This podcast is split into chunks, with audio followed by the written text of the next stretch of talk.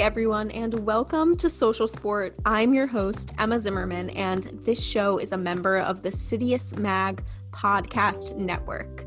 On Social Sport, I feature conversations with endurance athletes of all types committed to fostering social change. These athletes are climate change activists, they're mental health advocates, promoters of more inclusive outdoor spaces, and much more. But what ties all of these athletes together is that they're committed to exploring the connection between sport and activism in their lives.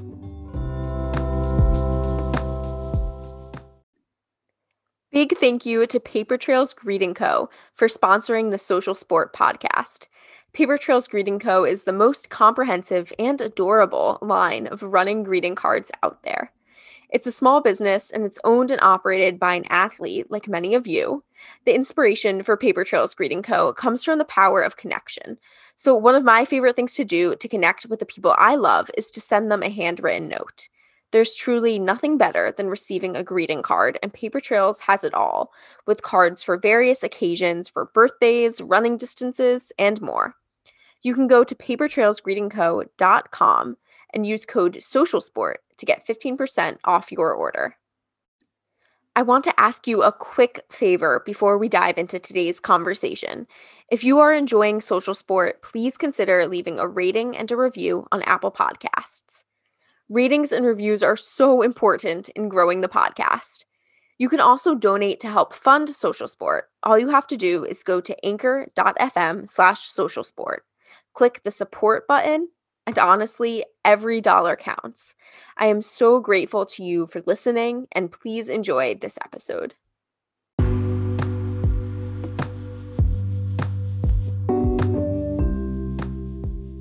Heather Caplan joins me today. She is an anti diet, weight inclusive registered dietitian. So you might be thinking, okay, I hear the terms intuitive eating, weight inclusive, and anti diet all the time, but what do they actually mean and what do they look like in practice? Heather decodes these terms, and she talks about weight stigma and bias in dietetics as they affect athletic communities and as they affect folks of marginalized identities. Heather hosts the podcast RD Real Talk, she is also the founder of Weight Inclusive Nutrition and Dietetics, aka WIND, and she co founded the Lane 9 Project, a virtual community for athletes experiencing hypothalamic amenorrhea. Basically, Heather does a lot. She has a ton of experience and is such an important voice in the anti diet world, both in sports and beyond. I know you'll enjoy hearing from her today.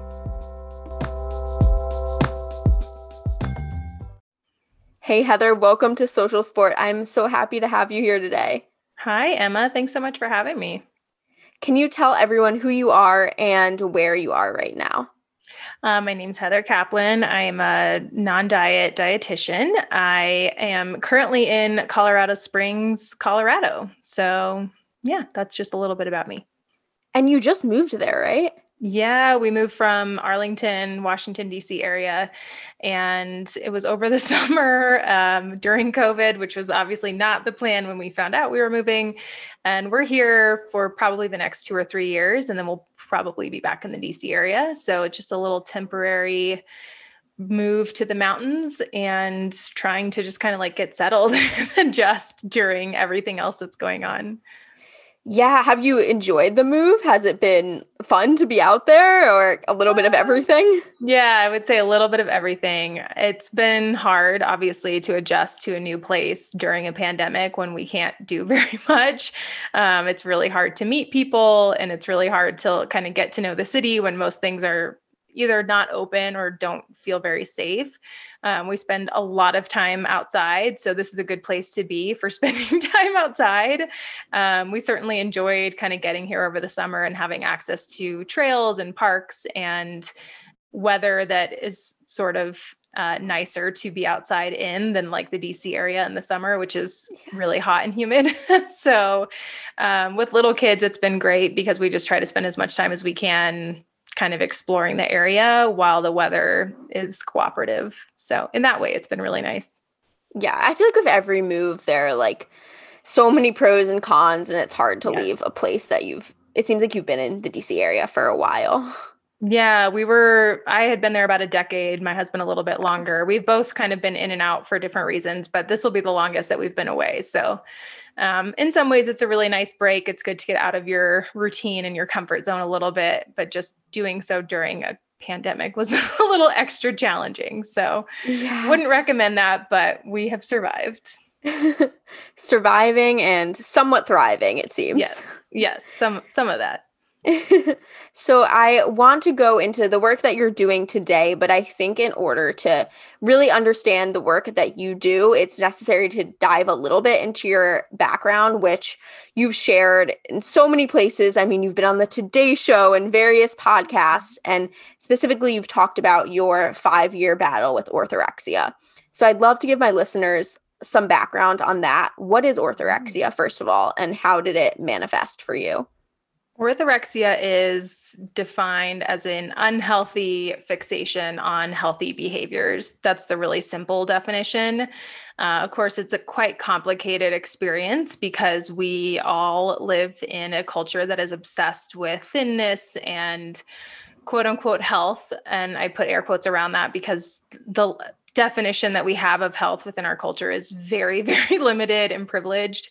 Um, and then that can manifest into a pattern of really disordered behaviors and obsessive behaviors where um, for many folks who experience orthorexia it's an obsession with healthy eating with quote unquote clean eating with thinness and fitness and sometimes it has actually very little to do with the medical world's definition of health but that's sort of the guise under which uh, orthorexia thrives is that if you just obsess over these things and follow the rules and uh, live in a very rigid, structured world, you are guaranteed health. That's kind of the the underlying promise and that's not true. so, uh, what often happens with folks who've experienced orthorexia, and I will say this is true for myself, is kind of the irony that you obsess over health and your health actually suffers because of it. Um, and during those years, I also was experiencing hypothalamic amenorrhea, which at the time I didn't fully understand, but obviously now I have a much better understanding of that, um, which is an absence of a menstrual cycle for someone who has female body parts. And uh, it's a pretty clear sign from your body if you're not getting a regular cycle uh, and you have those organs something is probably off. It's not always going to be HA, but for me, there was a pretty clear sign that that's what it was, meaning there were no other diagnoses present that would account for not getting a cycle. So, yeah, I think, you know, the irony of orthorexia is that for many, many folks, the obsession with being healthy often leads to unhealthy and really disordered behaviors that actually negatively impact their physical health, but also worth mentioning their mental health and their emotional health as well. And for you in particular, during that time, I understand. I mean, you were a runner, you are still an athlete, you yeah. were an athlete, and you were studying nutrition, dietetics. Mm-hmm. So I can imagine that understanding of health as we, you know, I'll put health in air quotes, yeah. was especially confusing for you. How did you balance the idea that you were studying nutrition and you were an athlete with this eating disorder. Yeah, I think if I had not chosen to study nutrition in college, I would have had a really different experience for the next couple of years. I maybe would have recognized much earlier how disordered and kind of destructive those behaviors can be and those thought patterns can be. But um, because I chose to study nutrition, and I will say the asterisk there is that I chose to study nutrition because I was obsessing over food and nutrition and health. Um, and so it just felt like the more information I could consume about that, the better. Um, so I chose to study nutrition. And then for a long time, that felt very validating. A lot of my disordered behaviors and my obsession with body image, body presentation, etc., were validated by what I was mm. learning in my program. Um, because unfortunately, kind of more traditional dietetic practices can reinforce a lot of disordered restrictive behaviors and disordered beliefs and thoughts around health. Um, there are some of us who are working very hard to change that and to kind of expand our view of health and our definition of quote unquote healthy eating. But you know, as I experienced it, as I mentioned, it just felt very validating and sort of kept me stuck in that cycle for a long time. And I also experienced a lot of cognitive dissonance as I started practicing as a dietitian because I was beginning to see how harmful a lot of those behaviors were and how they did negatively impact both my physical and my mental health. And I just couldn't find it in me to say it was okay to tell someone else to do a behavior that I knew was disordered and could be harmful. Um, and it all it presents differently for everyone. You know, my experience is not going to be the same as a client's experience, but that doesn't mean that I wasn't able to recognize that by suggesting that someone count calories or track this or track that or restrict this or restrict that, that wouldn't be harmful in some way or potentially disordered in some way. So early years of dietetics were challenging. yeah, I can imagine. And I like how you use the term traditional dietetics. I haven't really thought of it in traditional versus non-traditional before but mm-hmm. i'm excited to go into a little in a little bit your practice which is very much different than what you would consider traditional dietetics i believe yeah. but another thing you said was that orthorexia or eating disorders in general present differently for different people so i'm curious for athletes i think it's fair to say that athletes need to think about nutrition to a certain extent Mm-hmm. So, how do athletes differentiate between an interest in nutrition and trying to eat the quote unquote right things for their bodies and an unhealthy fixation with food? Right. Yeah. So, what you've pointed out is that basically sports nutrition can be turned into its own kind of diet and its own set of rules. Uh, and there is sort of this fine line of acknowledging that nutrition science can be super helpful in athletics and can be really beneficial to athletes and helping them better understand how to fuel their body and respect what it needs and provide what it needs. And there is this huge potential for harm and disordered eating and eating disorders in athletics because we can pretty quickly turn a helpful set of guidelines into a harmful set of rules. And we also operate in a world of athletics still where there is a lot of emphasis placed on body type and um, body composition, which we know can also be a risk factor for disordered eating and eating disorders when athletes are made to believe that their body needs to fit a certain aesthetic or look a certain way to perform a certain way and therefore they need to kind of fit themselves into this box. Um, we've seen a lot like in stories that have come to light in the last few years we've seen the harm that that can do to athletes. Um, and by bringing non-diet work into sports nutrition or intuitive eating into sports nutrition we can still acknowledge and honor what we know about nutrition science for athletes without turning it into a harmful set of rules or a harmful set of body ideal beliefs and instead just teach that to athletes or provide it to athletes as a way to help them acknowledge what they need and how their needs might be unique for them and their sport um, and what that might look like and how to be flexible with it. I love everything that you just said there.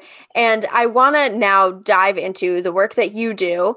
Um, and specifically, I want to dive into some of the terms that I think we hear thrown a- around a lot when we talk about dietetics and kind of this non traditional form of dietetics. And one of them is non diet, which you brought up before. Yeah and another one are anti diet, and another one is health at every size. So, could you kind of unpack those terms for me? Yeah, absolutely. So, non diet and anti diet are sometimes used interchangeably. And essentially, that is a foundation of intuitive eating. Uh, so, just to insert another term in there, uh, intuitive eating itself is a book that was written by two dietitians first in the early 90s and then we have four editions that have come out since then. So the fourth edition most recently was published in 2020 um, it's a set of principles that kind of provide guidelines around how to eat without a diet mentality or without rigid rules and without a limited scope of what health could mean. So non-diet or anti-diet practices reject the idea that each person has to eat according to a set of rules and each person has to follow these exact guidelines in order to be quote unquote healthy. Um, non diet and anti diet principles also reject the idea that a body type has to be within a certain BMI category in order to be quote unquote healthy, um, and accepts that there is natural body diversity and there are many, many reasons that someone's body might be small or medium or large or however you want to quantify it. Um, and that's not to say that that body is inherently healthy or unhealthy. And it's also not to say that we as practitioners have to make a body healthy or unhealthy. And I think that's something that a lot of health practitioners sort of grapple with is this idea that health is not an obligation, that health can be a value for someone, but that doesn't mean that they must pursue it or must be interested in it, that it's completely okay for someone to not be that interested in health. Like that is their choice and their autonomy. Um, so, more generally, I would say that anti diet and non diet practices reject a lot of the norms of diet culture, meaning that, again, um, we should be able to be intuitive and flexible with our eating choices while also acknowledging that maybe we have unique needs because of our lifestyle or our health or our um, sport choices, et cetera. And they that set of principles and practices also rejects the idea that bodies all have to look a certain way in order to be quote unquote healthy and rejects the idea that everyone has to feel morally obligated to pursue health um, despite their circumstances or despite their values or despite you know what's important to them et cetera. And then health at every size which i think was the other thing that you mentioned um, health at every size is a trademark term. It is a trademark owned by the association for size diversity in health and it has been defined by ASDAH as um, there are five principles to health at every size. And hopefully i can remember them off the top of my head. So we have um, weight inclusivity, which again goes back to that idea that weight does not define our health and that natural body diversity exists and that we can we as health practitioners or any kind of allied health professional can be in this space without feeling like we have to force folks into some narrow definition of health um, based on weight. So there's weight inclusivity. There is life enhancing movement or health enhancing movement or something like that. Um, there is respectful care, which is a huge tenet of health at every size. Uh, we can dig into that if you're curious. Um, there's essentially intuitive eating. So mm-hmm. it's called I can I think it's called eating for well-being, and they mention intuitive eating and the definition of that. Um, and then I think the other one is just health enhancement. So kind of acknowledging what each individual might consider to be a health enhancing behavior. Like, for example, um, for someone, participating in talk therapy might be a really health enhancing behavior as opposed to going on a diet or something like that. Um, so, health at every size, again, is sort of a general approach to healthcare, to nutrition, to therapy, to any sort of kind of individualized care that is defined um, through those five principles by the Association for Size Diversity and Health so all of the work that you do and thank you for for unpacking yeah. all of that because i know you probably do it a lot um okay yeah but i mean all of that work is so important and i feel like in the worlds that i exist in i see many more folks like you uh, many more registered dietitians who want to look at dietetics from this more inclusive uh, view and this more just view which we can get into a bit um, in a moment I see so more of that, but at the same time, I forget that it's really not the norm. And diets are still so normal in society, yeah. and weight stigma is still so normal. And using BMI as a measure of health is so normal. How do those concepts continue to have such power in society, in your opinion? Yeah, a lot of that comes from the top down. So, when we think about, for example, BMI being a standard of care in healthcare, meaning um, even within the Academy of Nutrition and Dietetics, they will say that using BMI as a measurement of health is still a quote unquote best practice. Um, And that's because from the top down, policymakers, insurance providers, et cetera, that is defined as a standard of care. Um, so, in order to change that, it takes way more than just a single practitioner deciding that BMI is flawed and harmful and ineffective as a measure of individual health, right? Um, all of those things can be true, but we need a lot more action from large groups and lobbyists and health insurance companies, et cetera, to really change that norm. So, diet culture very much reigns supreme because we still have systemic fat phobia, systemic thin bias, and our training as healthcare providers is still very much steeped in that. Training for public health providers is still very much steeped in that. And there are small shifts that are happening in those spaces. I know a handful of academics who are researching weight stigma and trying to bring this information more to light, but we still have this huge body of evidence, quote unquote evidence, uh, research for sure. We do have a huge body of research that sort of supports weight bias and supports fat phobia because researchers are human too, right? So we have this culture that we live in, and researchers are not immune to that. So we have evidence of, or we have research that kind of looks at weight loss and how it quote unquote improves health. But what if we removed weight loss from that equation and we just looked at how people change their behaviors? And could we see that set of behaviors as the thing that improved health instead of the weight that happened to be the outcome? Um, so things like that are still sort of clouding you know the effect of a paradigm shift. But i will say that having been a dietitian for almost 12 years I have noticed personally a huge shift within dietetics just within the last four or five years. Um, and so I think we are kind of like gently on the right path towards changing some of these norms. But as with anything, that has to do with systems that have been in place for well over a hundred years. I mean, in terms of like Western medicine, centuries, you know, in terms of dietetics, about a hundred years.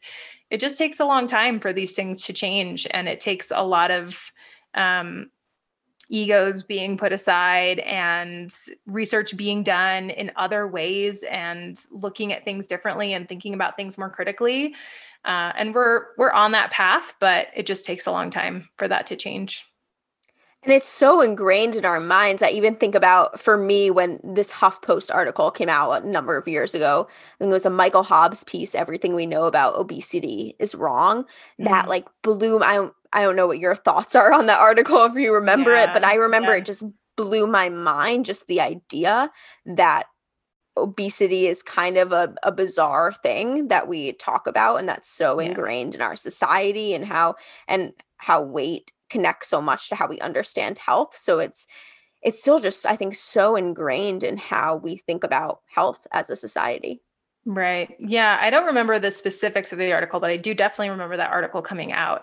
Uh, and I, part of what I hope folks take away from that or kind of take away from work in that space in general is that quote unquote obesity is a medical construct. Like it is not it's not a disease.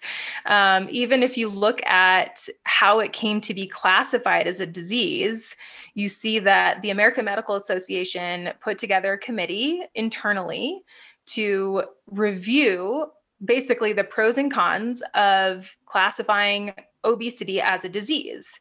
The committee that they put together internally rejected the idea that obesity is a disease, presented this to the AMA board, and the board still decided to vote to classify it as a disease.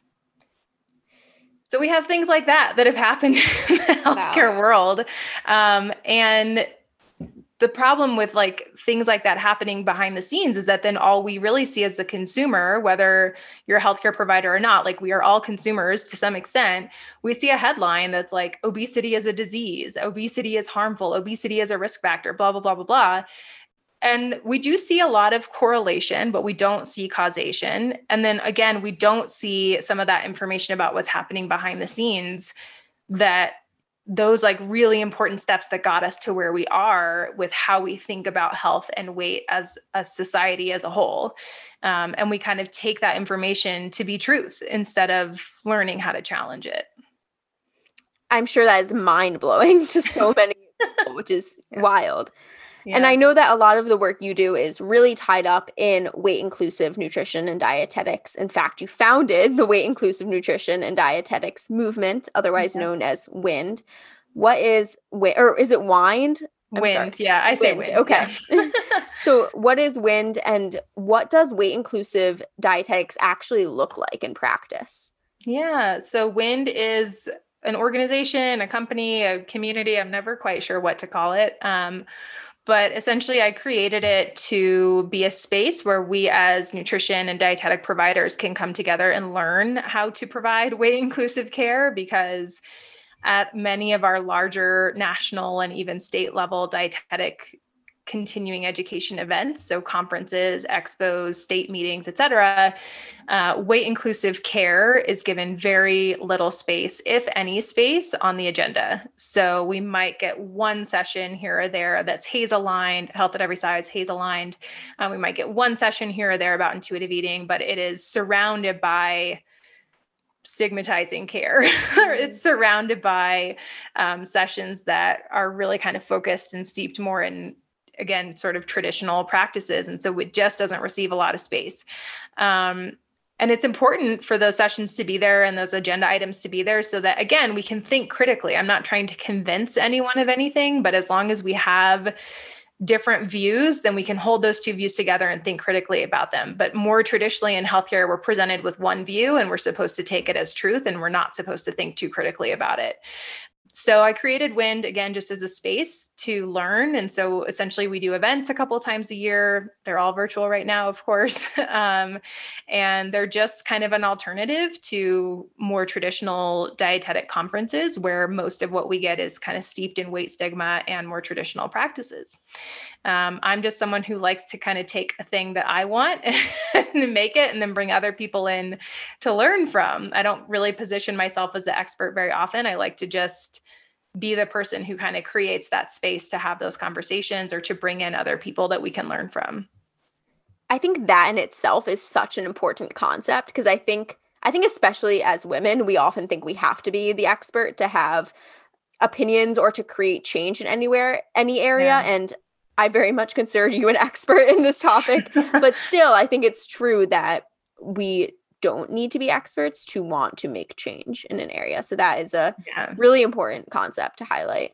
Yeah. And I also try to recognize more often than not that me showing up in a space with a straight sized body and white privilege and cisgender privilege, et cetera, brings a certain tone to the message. Like the way that I've heard it described by other thought leaders in the space is that as a thin or straight sized person talking about HAES or talking about intuitive eating or talking about weight inclusive care, I might make that message more palatable to someone because I present as their picture of health. Um, so I've learned how important it is for me to not take up that space and to bring folks in who have different lived experiences than I do to share their information and to share the same message, but to come from a different lived experience. So it brings different layers of complexity to the ideas. Um, and I think this is really important for sports as well. You know, we have like bringing it back to something that resonates more with the folks who are here probably is that when we look at sports at a really high level in many sports that we watch or participate in, we sort of see one type of body represented and I think the truth of sports is that folks are going to sort of self select to be in certain types of sports. So, for example, I would never have been a good gymnast. I'm not a naturally flexible person. So I'm just not going to do gymnastics, right? like that's just, I love it. I want to watch it. Um, but I know personally, I'm never going to be that great at it. Is that a reason not to do it? No. But as a, an athlete coming up, you kind of identify what you're naturally good at and what you gravitate towards and what you have skill in. And if we didn't just see one type of body represented at higher levels of sport, maybe we would have more natural body diversity in different levels of sport. But because we kind of at these higher levels see one type of person represented in many different types of sports, what that communicates from the top down is that that's the only type of person who can thrive in that sport right? Um, so we create this self perpetuating cycle of, I don't look like that person. I'm not represented in that sport. Therefore, I'm not welcome there. And we're seeing that change very, very, very gradually in places like running, for example. Um, but even there, we see what I consider to be still some really problematic approaches to quote unquote body diversity in sport. And really, like that body diversity spectrum is very, very, very narrow. Mm-hmm. Uh, and it's not super welcoming. so we still have some work to do there, but there are thought leaders and there are activists in that space who are doing really incredible work. Um, but yeah, again, we have to be able to see. Some of us feel like we have to be able to see ourselves in the message, or we have to see ourselves being represented. And again as someone with many unearned privileges in this culture like i always see myself represented so i've never thought about that too much um, but when i got into this work and realized how important it is for me to step aside even when i feel like i'm knowledgeable on a topic that doesn't mean i have to be the one talking about it and taking up that space and i think the same is true in sport um, just because a professional athlete maybe has a limited experience with this one thing doesn't mean they can't talk about it or they shouldn't. I don't think that. I think to each their own, but offering some space for different lived experiences, different perspectives, et cetera, would be far more powerful than this one type of athlete with a lot of privileges talking about these topics that affect people in, in many, many different ways.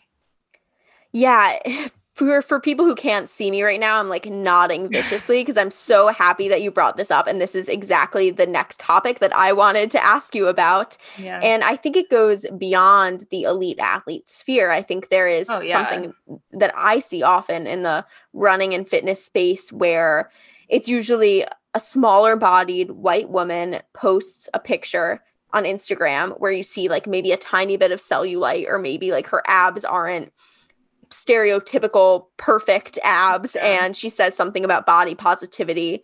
And a while back you shared a post that really resonated with me. It was a picture of you running and i'm going to quote your caption. You said this yeah. is just another smaller bodied person running. This doesn't represent body positivity or body acceptance. Tell me about that post. That was my, me feeling a little spicy i think I loved it.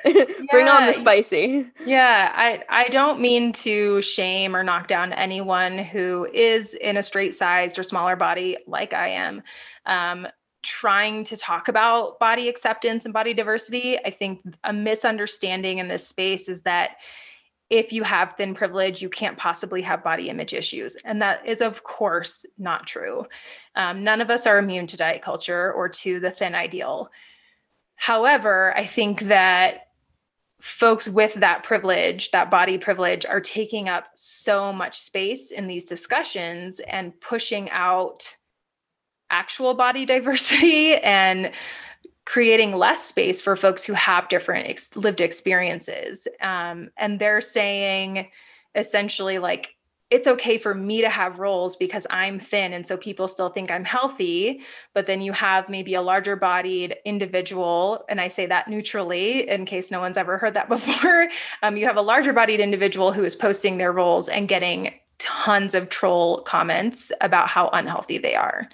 Right. And so for a thin person to normalize rolls doesn't actually serve the body diversity movement. It just says it's okay for thin people to have rolls. But that doesn't mean that that translates to someone in a different body who feels oppressed and marginalized that it's safe for them to post that because often it's not.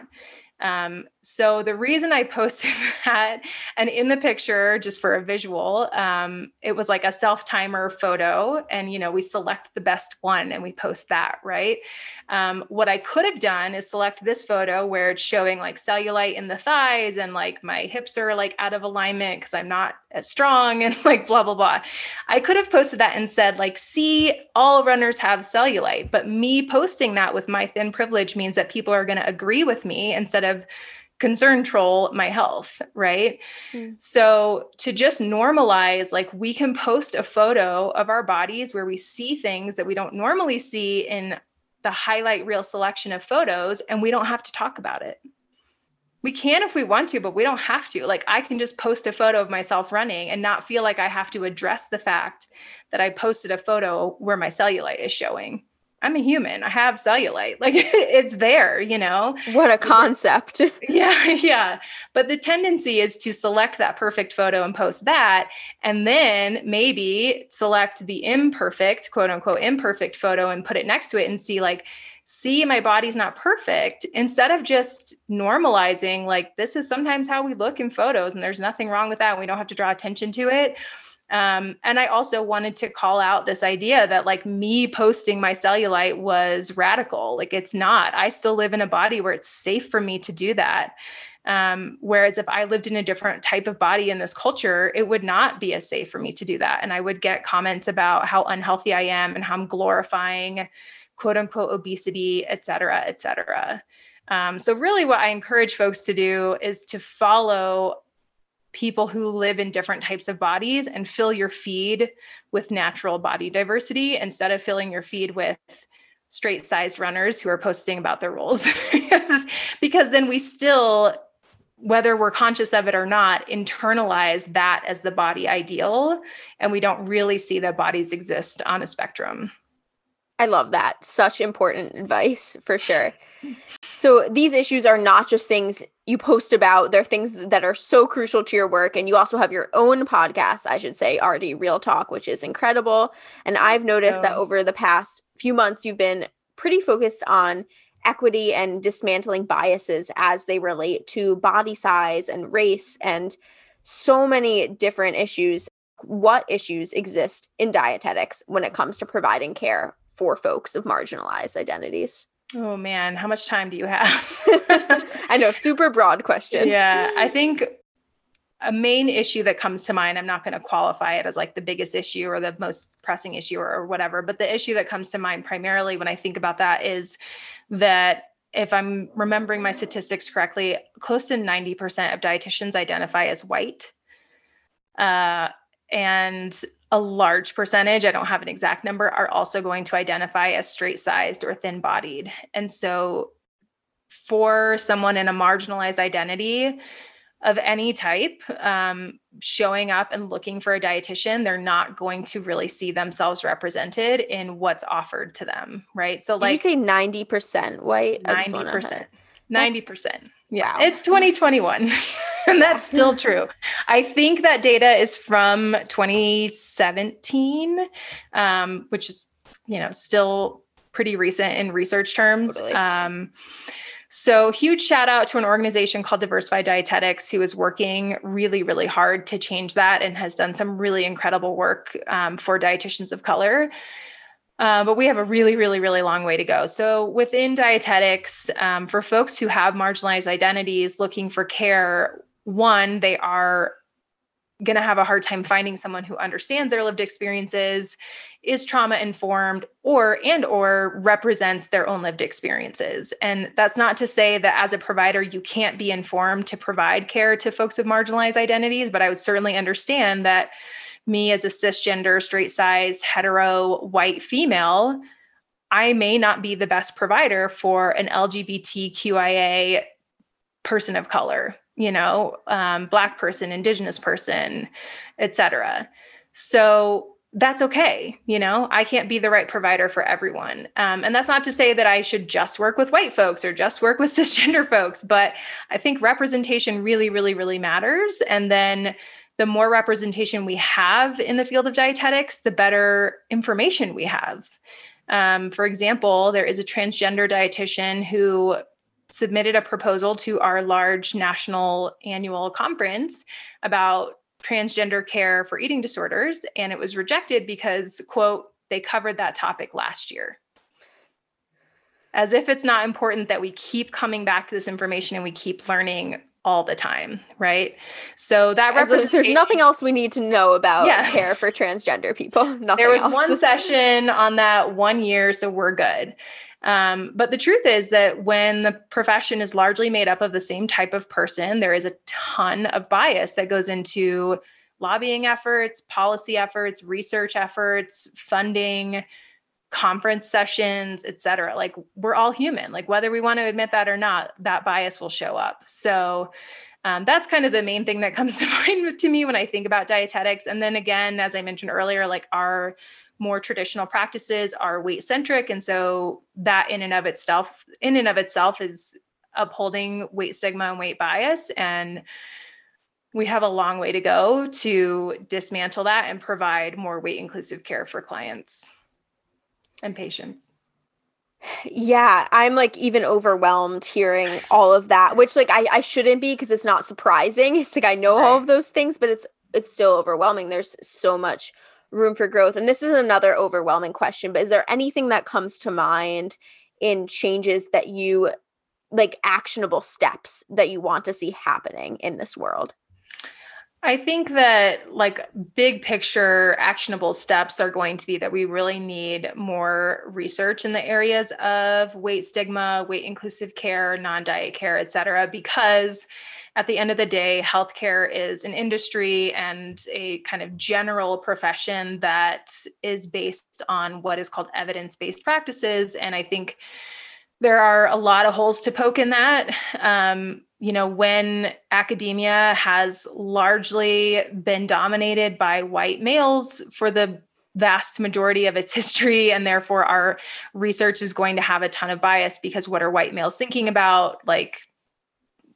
themselves yeah. and you know their their own lived experiences again like researchers are human you know and that's not to say that um, all the research that exists in healthcare is flawed um, or imperfect. Well, it is imperfect, but um, it's not that that means that all of it is, you know, should just be pushed aside. But when we think about kind of like who can get through the ranks of academia, pay for it, take on the debt, take the time off, like not have um, high paying jobs, et cetera, like it's limiting, you know? And we've seen I think there are some improvements that have been made in those spaces over the fast past few decades, but it still has a trickle down effect, and we are still kind of feeling that from you know the general history of academia. So, like from a huge top down perspective, I think that is a huge barrier to getting more weight inclusive practices and uh, weight inclusive care, non diet care, um, and I think like at, on an individual level, just the more that we can talk about this and learn about it and do our due diligence to like research and think critically and have conversations and attend conferences, et cetera, like hopefully that will shift our field. And I, that's also true for athletics. Like an example that I'm thinking of when Mary Cain came out with her story of what happened at the Nike Oregon project. Um, am I saying that right? The Oregon? Yeah. Yeah. yeah.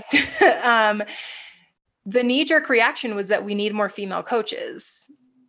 And that's not the solution to the problem. Like just mm. bringing in folks with the lived experience that Mary had is not the solution to the problem. The solution is more we need education and awareness, right? We need research to look more at female athletes than it has in the past. We need coaches and practitioners who understand weight stigma, who understand that restricting an athlete from food and like what they actually need is going to be harmful not helpful who understand hypothalamic amenorrhea et cetera.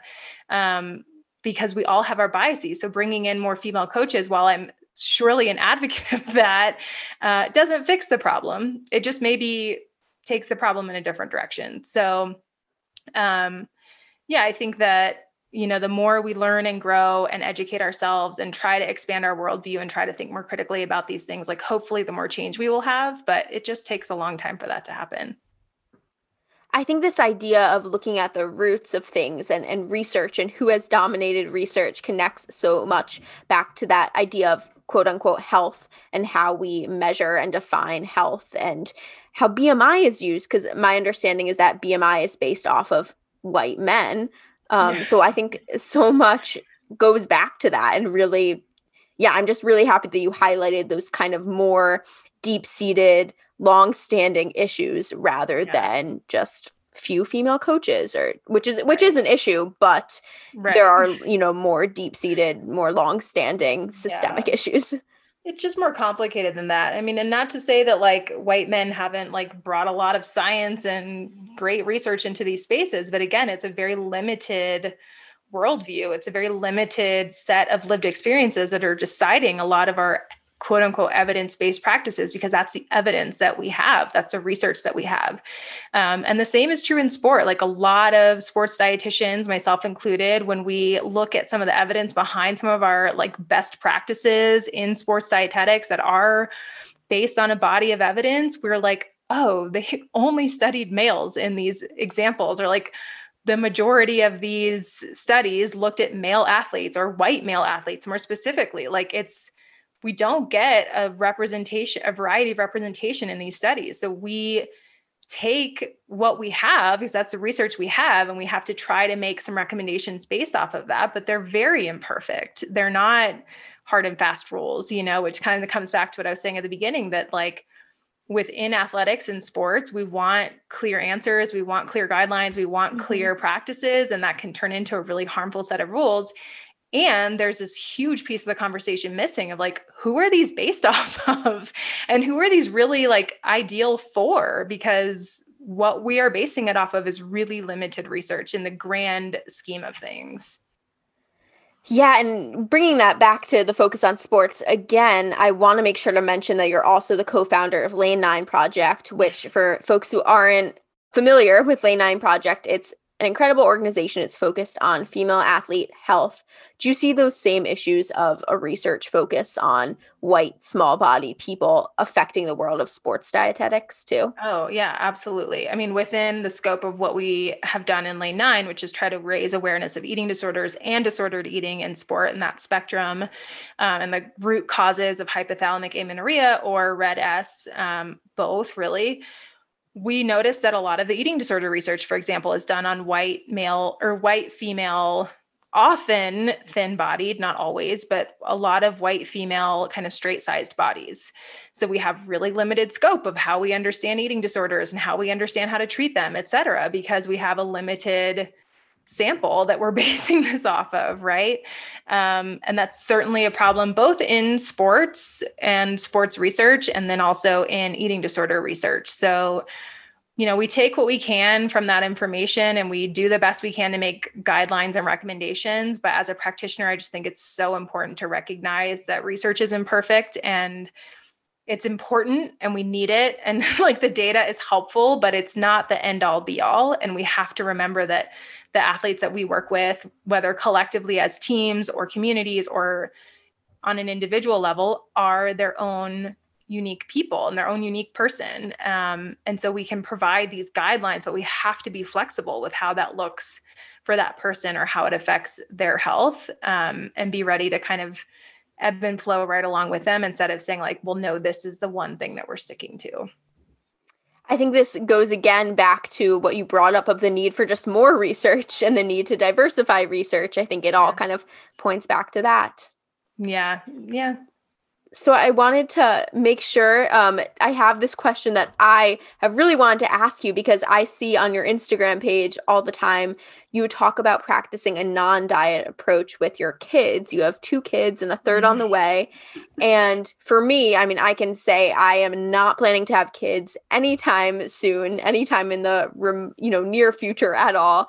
Yeah. And I still think a lot about, you know, maybe if I do have kids one day, will I pass on any of my own baggage of disordered eating? Will the world pass on baggage of disordered eating? And I'm sure there are tons of other people who think about that. So could you yeah. talk a little bit about how you practice that non-diet yeah. approach? Yeah, I am by no means an expert in feeding children. I only have my own experiences feeding my kids. Um, my kids are three years old and nine months. So they are very young and change by the day. So even what I have learned in the past three years with our toddler, I feel like has changed a hundred times since he started eating solid foods at like six or seven months yes, we will pass on our baggage to some extent.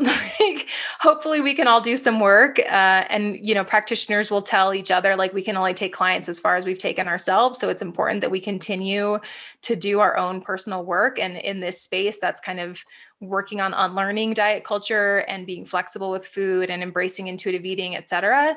Um, and we can do all that, and we're still going to pass something on to our kids. We can't be perfect.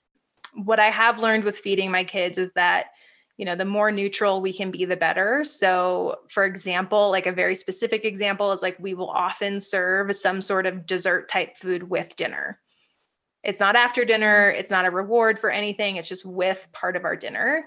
Um, and that's not really how i prefer to eat but i have the adult brain that can separate those things and think neutrally about them.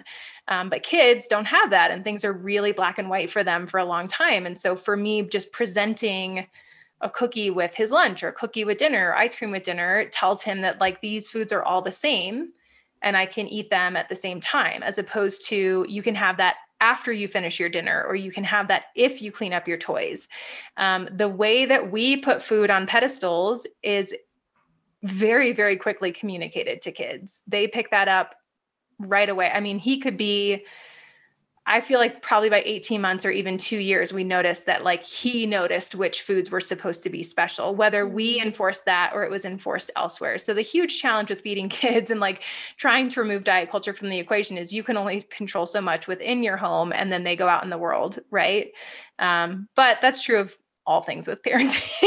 Yeah. so, um, some really great resources for any parents who are listening and feel like they have some work to do or just are curious or want to continue learning. Um, Kids Eat in Color is a great Instagram account. And then Feeding Littles is another mm-hmm. great Instagram account, both based on sort of intuitive practices for your kids. And it's never too late to start that. You might have to kind of help them unlearn some things, but um, kids know how to eat intuitively. We just get in the way, honestly. they know what to do. We just get in the way. And then it just gets really complicated from there.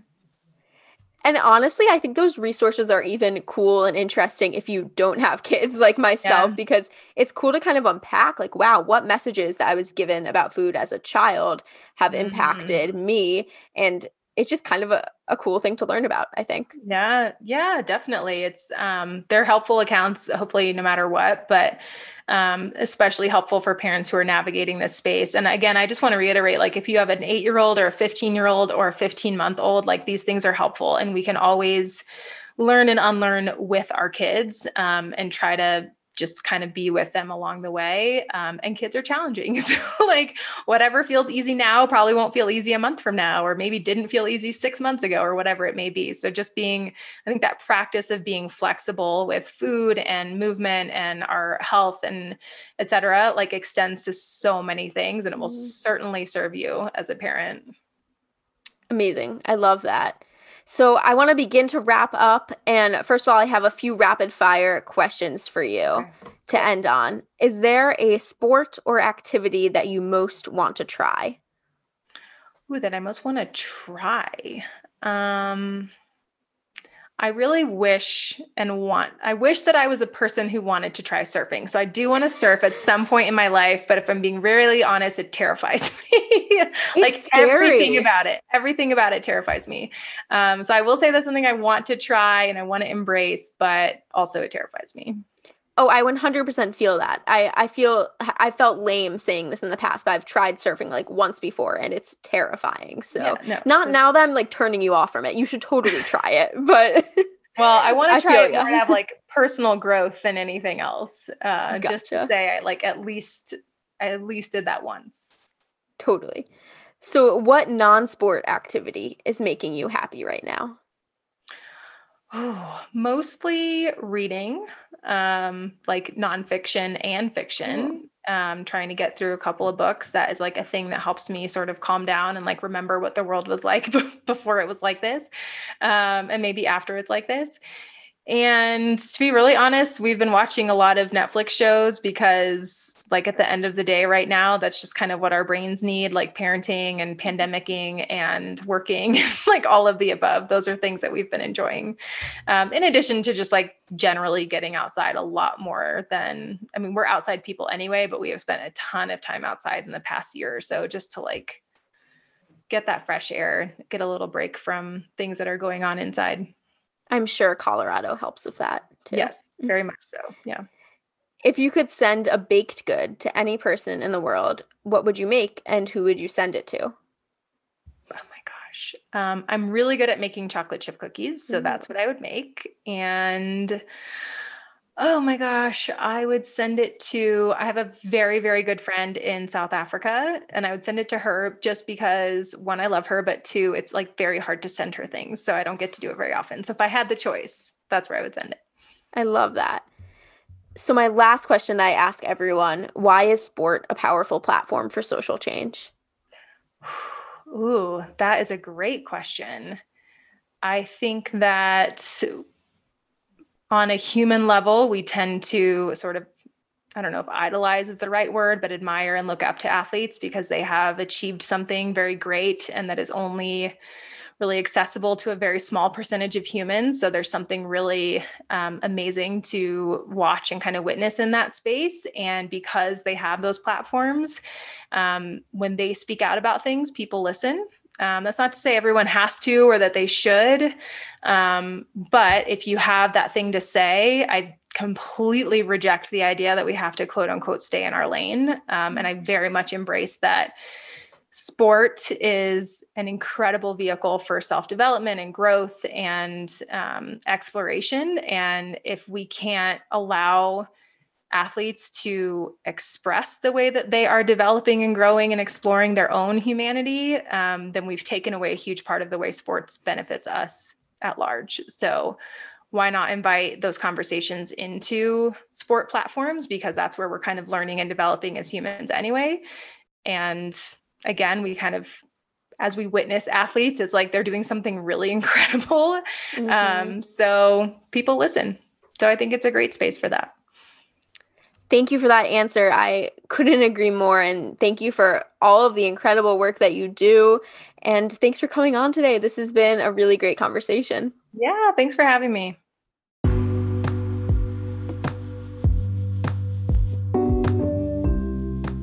Thank you for listening to this episode of Social Sport. Heather has so much expertise and she has her foot in so many doors in sports nutrition, in weight inclusion, and providing care to folks of marginalized identities. I honestly feel like we barely cracked the surface of her work. But if you want to learn more about Heather's work and other topics discussed in this episode, it's all linked in the show notes. If you enjoyed this conversation, make sure to follow Social Sport on Instagram at Social Sport Pod you can always get in touch by email as well. I'm at socialsportpod at gmail.com. And I ask this every time, but it is honestly so important. Two things you can do to support the show. You can help fund it by going to anchor.fm slash socialsport and clicking support.